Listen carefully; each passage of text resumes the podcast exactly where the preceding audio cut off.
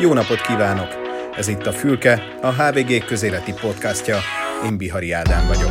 A mai adásban Kovács Gáborral, a HVG újságírójával beszélgetek arról, mit üzen a költségvetés, látszanak-e már benne a 2022-es választások körvonalai, hol volt nagylelkű, és hol visszafogottabb a kormány, amikor a pénzek elosztásáról kellett dönteni.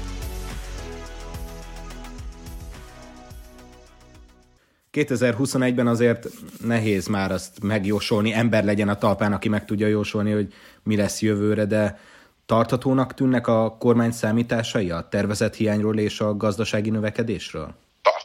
Tűnik mindenképpen, nagyjából egybevág a nemzetközi előrejelzésekkel is, egybevág a jegybanki előrejelzéssel, úgyhogy ez, ez vélhetően tartható lesz, különösen ugye, hogy valóban gazdasági fellendülés várható már idén, és jövőre pedig aztán pláne. Hát, amennyire látjuk az idei évre, azért még rá fogja nyomni a, a bélyegét a, a járvány.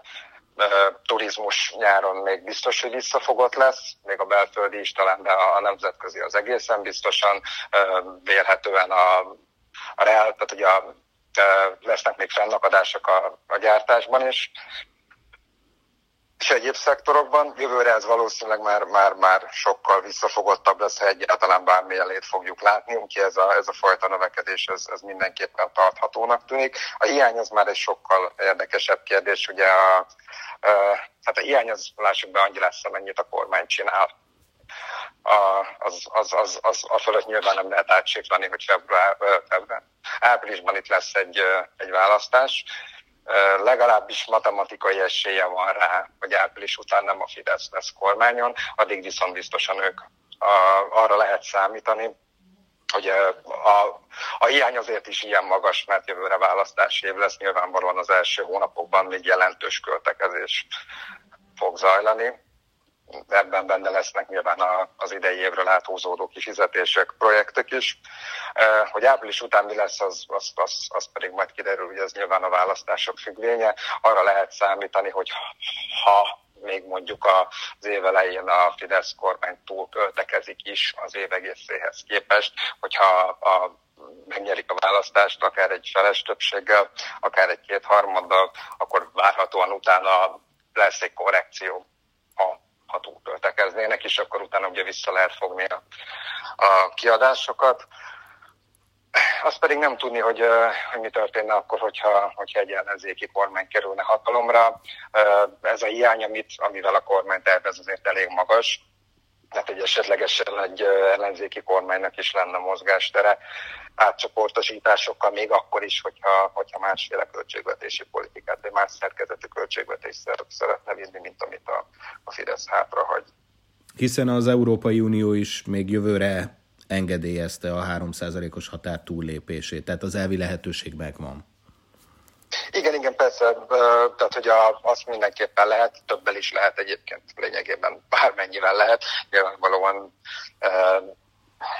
ennél többel azért már talán fölösleges lenne, igazából már ez is sok, de igen, tehát nyugodtan túl lehet lépni, akár, akár egy Fidesz kormány lesz, akár más, más politikai erő fog kormányozni. A 3%-os uniós limitet azt, azt nyugodtan túl lehet majd lépni, nem csak Magyarországnak, minden országnak. Ugye ez, ez idén sem, és már tavaly sem kellett tartani a ez a járvány miatt engedték el ugye ezt a küszöböt, eleinte ugye a járvány, illetve hát még mindig a járvány elleni védekezés plusz költségei miatt, és most már ugye valóban a gazdaságok újraindításához is nyilvánvalóan plusz forrásokra van szükség, plusz forrásokat pedig csak hitelből lehet előteremteni, úgyhogy ez, ez, ez most egyelőre elengedték. Hogyha egy picit történelmi távlatokban tekintjük a költségvetést, azt látjuk, hogy gyors növekedéssel és nagy hiányjal számol a kormány.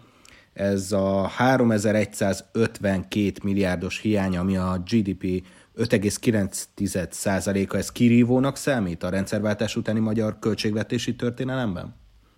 Hát számszerűen mindenképpen.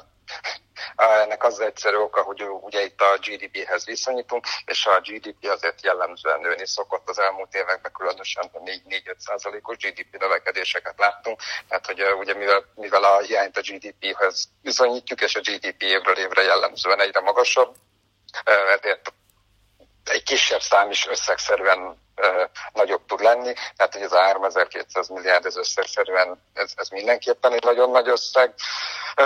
Hát ami a GDP arányos adatot illeti, Láttuk már nagyobbat is, így fogalmazzak. Most itt az elmúlt években, illetve idén, tavaly, tavaly mindenképpen, de egyébként hát ugye a, a, a Orbán Viktor első kormánya is csinált ennél nagyobb hiányt 1998-ban, akkor át is 7,4% volt az első Orbán kormány első évének hiánya például, utána, utána hát aztán a megyesi kormányok, ugye ott, ott, ott is zajlott egy, vagy a megyesi kormány idején is zajlott egy jelentős osztogatás, ott láttunk 8,8%-os hiányt is például, aztán 2006-ban volt 9,3% is, ott, ott, ott laza költségvetési politikák folytak, és utána akkor persze ott volt a 2009-es válság, amikor egyébként lehetett volna, sőt talán kellett volna is nagyobb hiányt csinálni, éppen azért nem tudott ugye a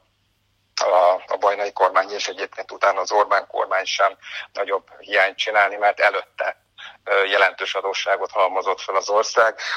Más európai országok azokban az években ugye nagyobb hiányokat csináltak, épp azért, amit, amit most is látunk, ugye amikor válság van, akkor az országoknak több pénzre van szükségük, és általában ugye ilyenkor szokták elengedni a hiányt, illetve ilyenkor jobban ezáltal az államadóság. Szóval azokban, azokban az években is magasabb hiányokat láttunk. Azt mindenképpen el kell ismerni, hogy az elmúlt években, egész pontosan egyébként 2012 óta, az Orbán kormányok azok nagyon fegyelmezetten tartották a, a 3%-os hiánycélt, sőt, bőven 3% alatt általában ilyen 2%-os hiánycélok voltak. Az elmúlt volt olyan év, amikor sikerült 2% alá is vinni a hiányt, úgyhogy az elmúlt évekhez képest ez, ez mindenképpen egy, egy hatalmas hiány, igen.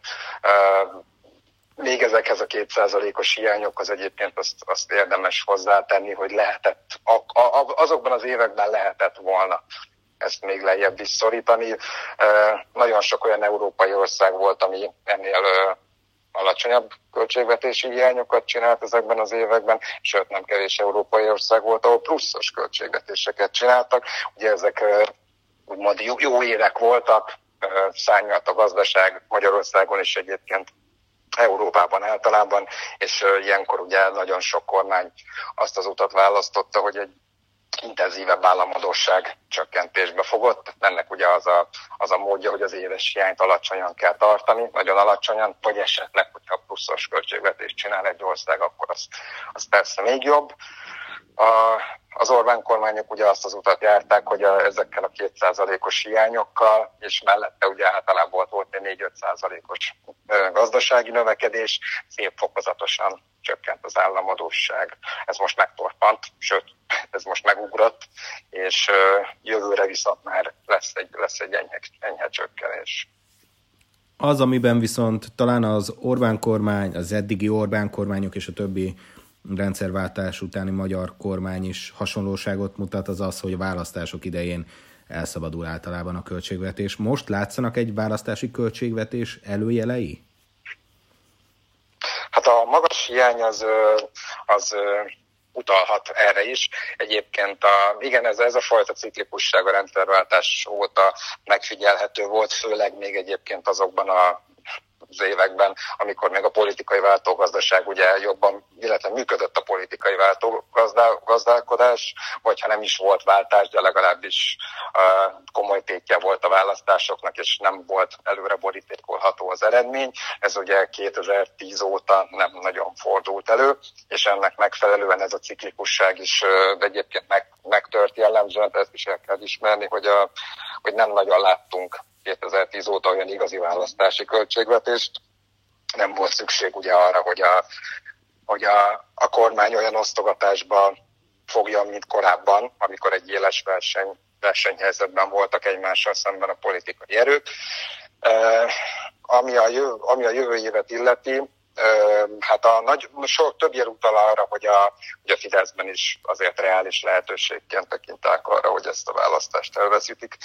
Ehhez nyilvánvalóan hozzátartozik az is, hogy válság van, és válságban kormányok ugye akkor is megbuknak, ha egyébként jó teljesítményt nyújtanak az vitatható, hogy a Fidesz jó teljesítményt nyújtott, de igazából tehát nem, nem, nem is az a fontos, hogy reálisan hogyan értékeljük, hanem hogy a választók hogyan értékelik, és egy válságban ugye könnyen előfordulhat, hogy a választók jelentős része azt érzi, hogy neki jobb, és ezért meg, vagy rosszabb lett az élet, és ezért egész egyszerűen a kormány kezdi elhibáztatni.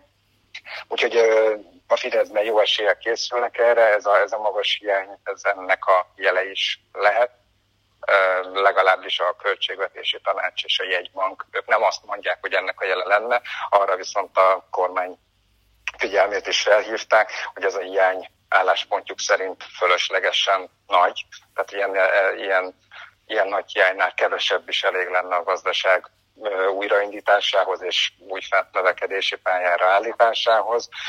Most ha hiszünk nekik, hogy ennél kevesebb hiány is elég lenne, akkor nem nagyon van más magyarázat erre a nagy hiányra, azon kívül, hogy, hogy itt egy választási költségvetésről van szó.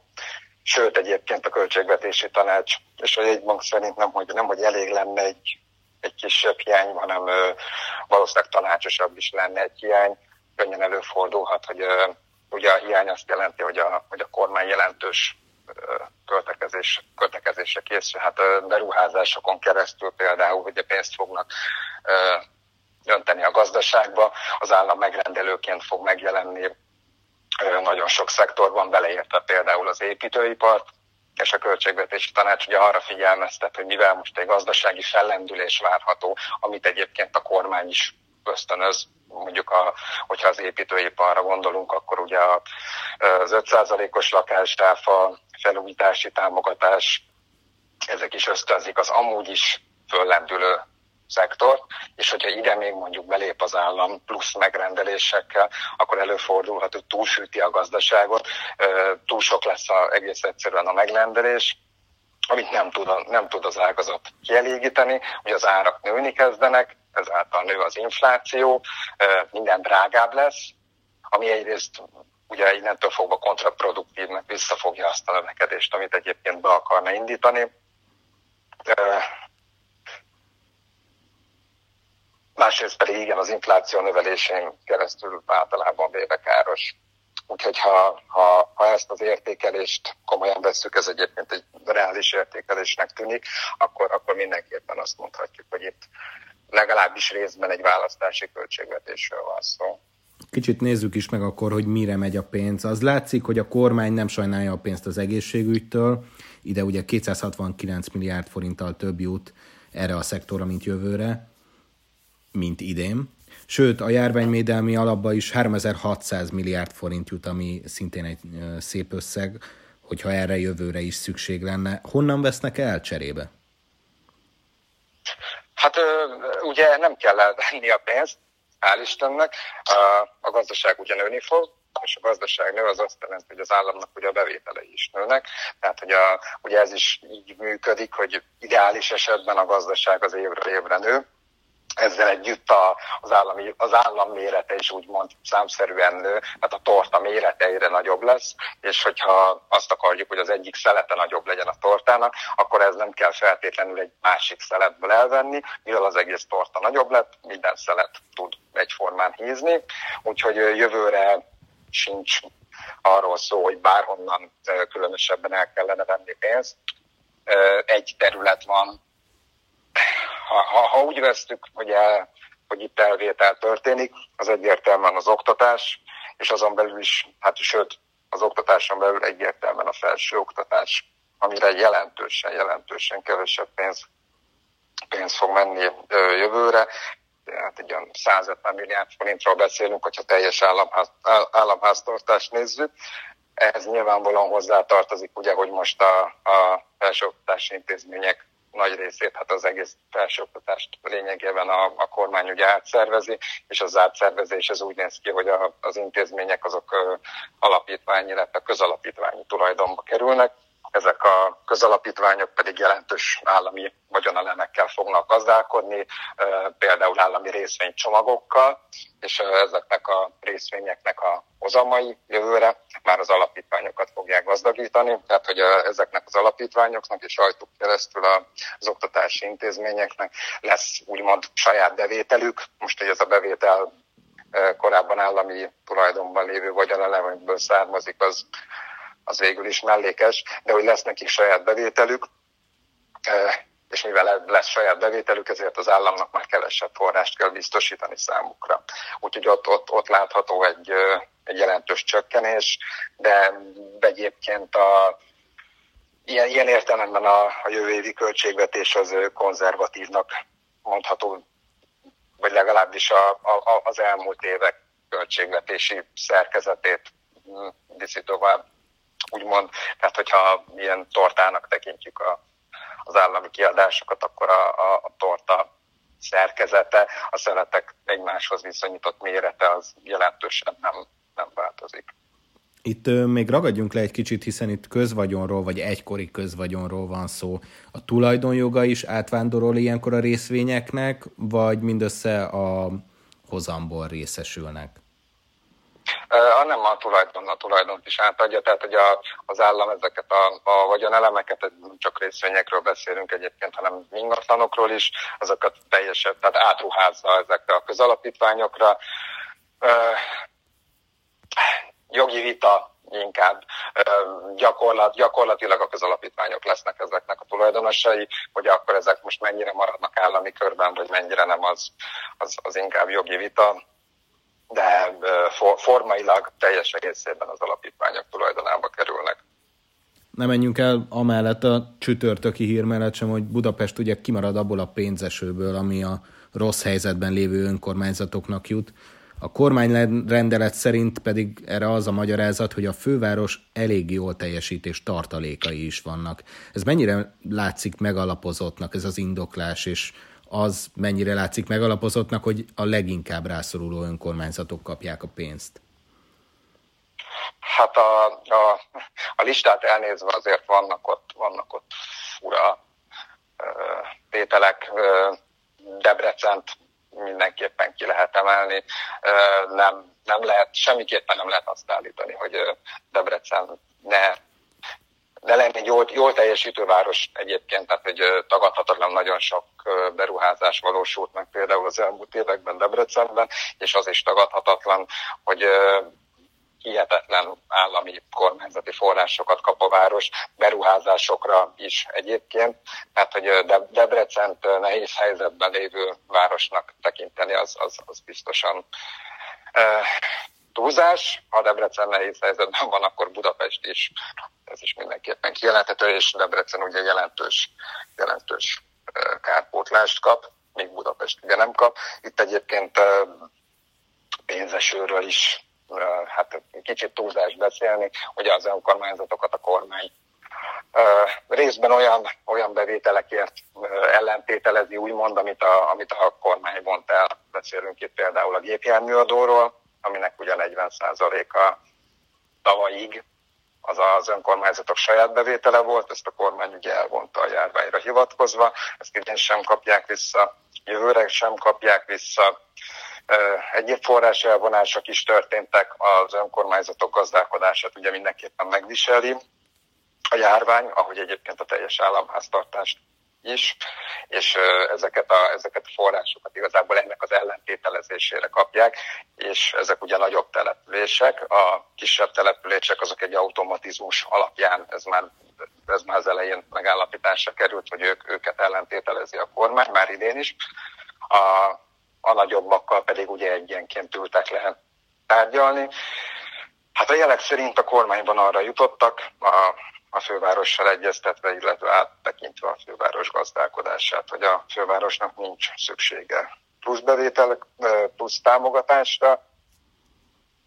Ez, hát hogy is mondjam, nyilvánvalóan bármilyen rendszert lehet üzemeltetni lényegében bármilyen kevés pénzből, legfeljebb ugye leépítésekre van szükség. Az ugye eléggé nyilvánvalónak tűnik kívülről nézve is, hogy a fővárosban ez a helyzet már most, tehát ugye teljesen biztos, hogy hogy a fővárosnak szüksége lenne plusz bevételekre, hogyha mondjuk a jelenlegi, akár a jelenlegi egyébként már most egy csökkentett szinten, anyagi szinten gazdálkodik a főváros. Első körben ugye természetesen ilyenkor mindig az történik, hogy a, hogy a beruházásokat fogja vissza egy szervezet, ugye, hogyha, hogyha forrás hiányjal kezd küzdködni. Mondjuk a főváros esetében egyébként nagyon jó a, a, a tömegközlekedésről beszélni, azért is, mert szemléletes, másrészt meg azért is, mert a főváros gazdálkodásának a legnagyobb részét, ugye csak a tömegközlekedés teszi ki. 2012 óta különösen akkor ugye a, a, a kormány konszolidálta az, önkormányzat, az önkormányzatok adósságállományát, és akkor mondták el ugye a kórházakat, például közoktatási intézményeket, ezáltal az önkormányzatoknak jóval kevesebb feladatuk lett. A lényeg a lényeg, hogy a Buda, Budapesten a legnagyobb közszolgáltatás ugye a tömegközlekedés, mind a mai napig, és a, a pénz nagy részét is ez viszi el. És ugye a tömegközlekedésben is azt lehet látni, hogy uh, ugye bevét, jelentős bevételeket veszített ugye a BKK, mint közlekedésszervező, ugye egész egyszerűen a járvány alatt kevesebben utaztak, kevesebben vettek jegyet, uh, bérletet pláne, emellett viszont a szolgáltatást ugye fenn kellett tartani, nyilván valamivel kevesebbet kellett költeni, mert mondjuk ö, csökkentett menetrendel jártak a buszok, egyéb járművek, de a, a különbség még mindig hatalmas volt. Ö, tavaly azt hiszem 17 milliárdot kellett beletennie a, a fővárosnak a, a fővárosi tömegközlekedésbe pluszban, és valószínűleg egyébként még emellett is veszteséges volt, ez majd ki fog derülni, most lehet majd megismerni a cégek beszámolóit. Valószínűleg még emellett is keletkezett ott egy jelentős veszteség, a kormányzati plusz, tehát arról nem tudunk, hogy a kormány is adott volna plusz támogatást a fővárosi tömegközlekedésnek, valószínűleg szüksége lett volna rá de hogy, tehát, hogy a forrás hiány miatt ugye először a, a beruházásokat állítja le minden szervezet, ez mondjuk a, a fővárosi tömegközlekedés esetében azt jelenti, hogy mondjuk nem vesz új buszt, hanem járatja tovább a régit, elakadnak már akár még, még el se kezdett például járműbeszerzések, felújítások, egész egyszerűen ugye minden amortizálódik tovább, és nem lehet megújítani azokat a, az eszközöket, amik pedig megújításra szorulnának. A következő lépés az ugye mondjuk a hatékonyságnövelés, ugye megnézi a szervezet, mondjuk egy BKK vagy egy BKV, hogy hol lehet esetleg áramvonalasítani, hol lehet egész egyszerűen valami pénzt még megfogni. Az utána következő lépés, hát az pedig uh, nyilvánvalóan már az, hogy a, hozzá kell nyúlni a működéshez, Például, a, hogyha a tömegközlekedésnél tartunk mondjuk egy járatcsökkentés, ez egyébként még nem történt meg, reméljük nem is fog. De Tehát kiesnek, kiesnek konkrét járatok, és ritkábban. Tehát nehezebb igen, ezt közlekedni a, Budapesten.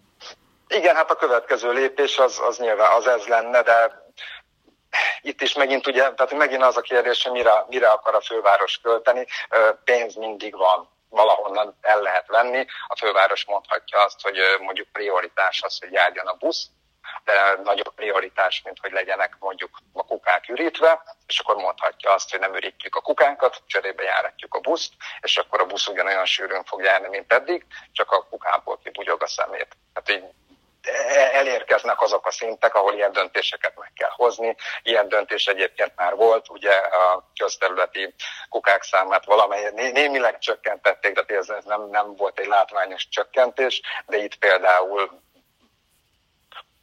effektíve ugye szolgáltatás csökkentés történt. A, a fővárosiak, ha ezt nem is érzékelik élesen, de mindenképpen egy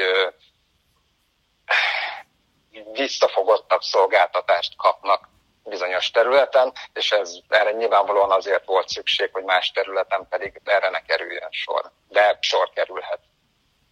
Ezt, ezt majd meglátjuk, hogy hogy alakul. A költségvetés politikai és gazdasági hozadékairól Kovács Gábor a HVG újságírójával beszélgettünk. Köszönöm szépen. Köszönöm. Önök a Fülkét, a HVG közéleti podcastját hallották. Köszönjük a figyelmet, tartsanak velünk legközelebb is!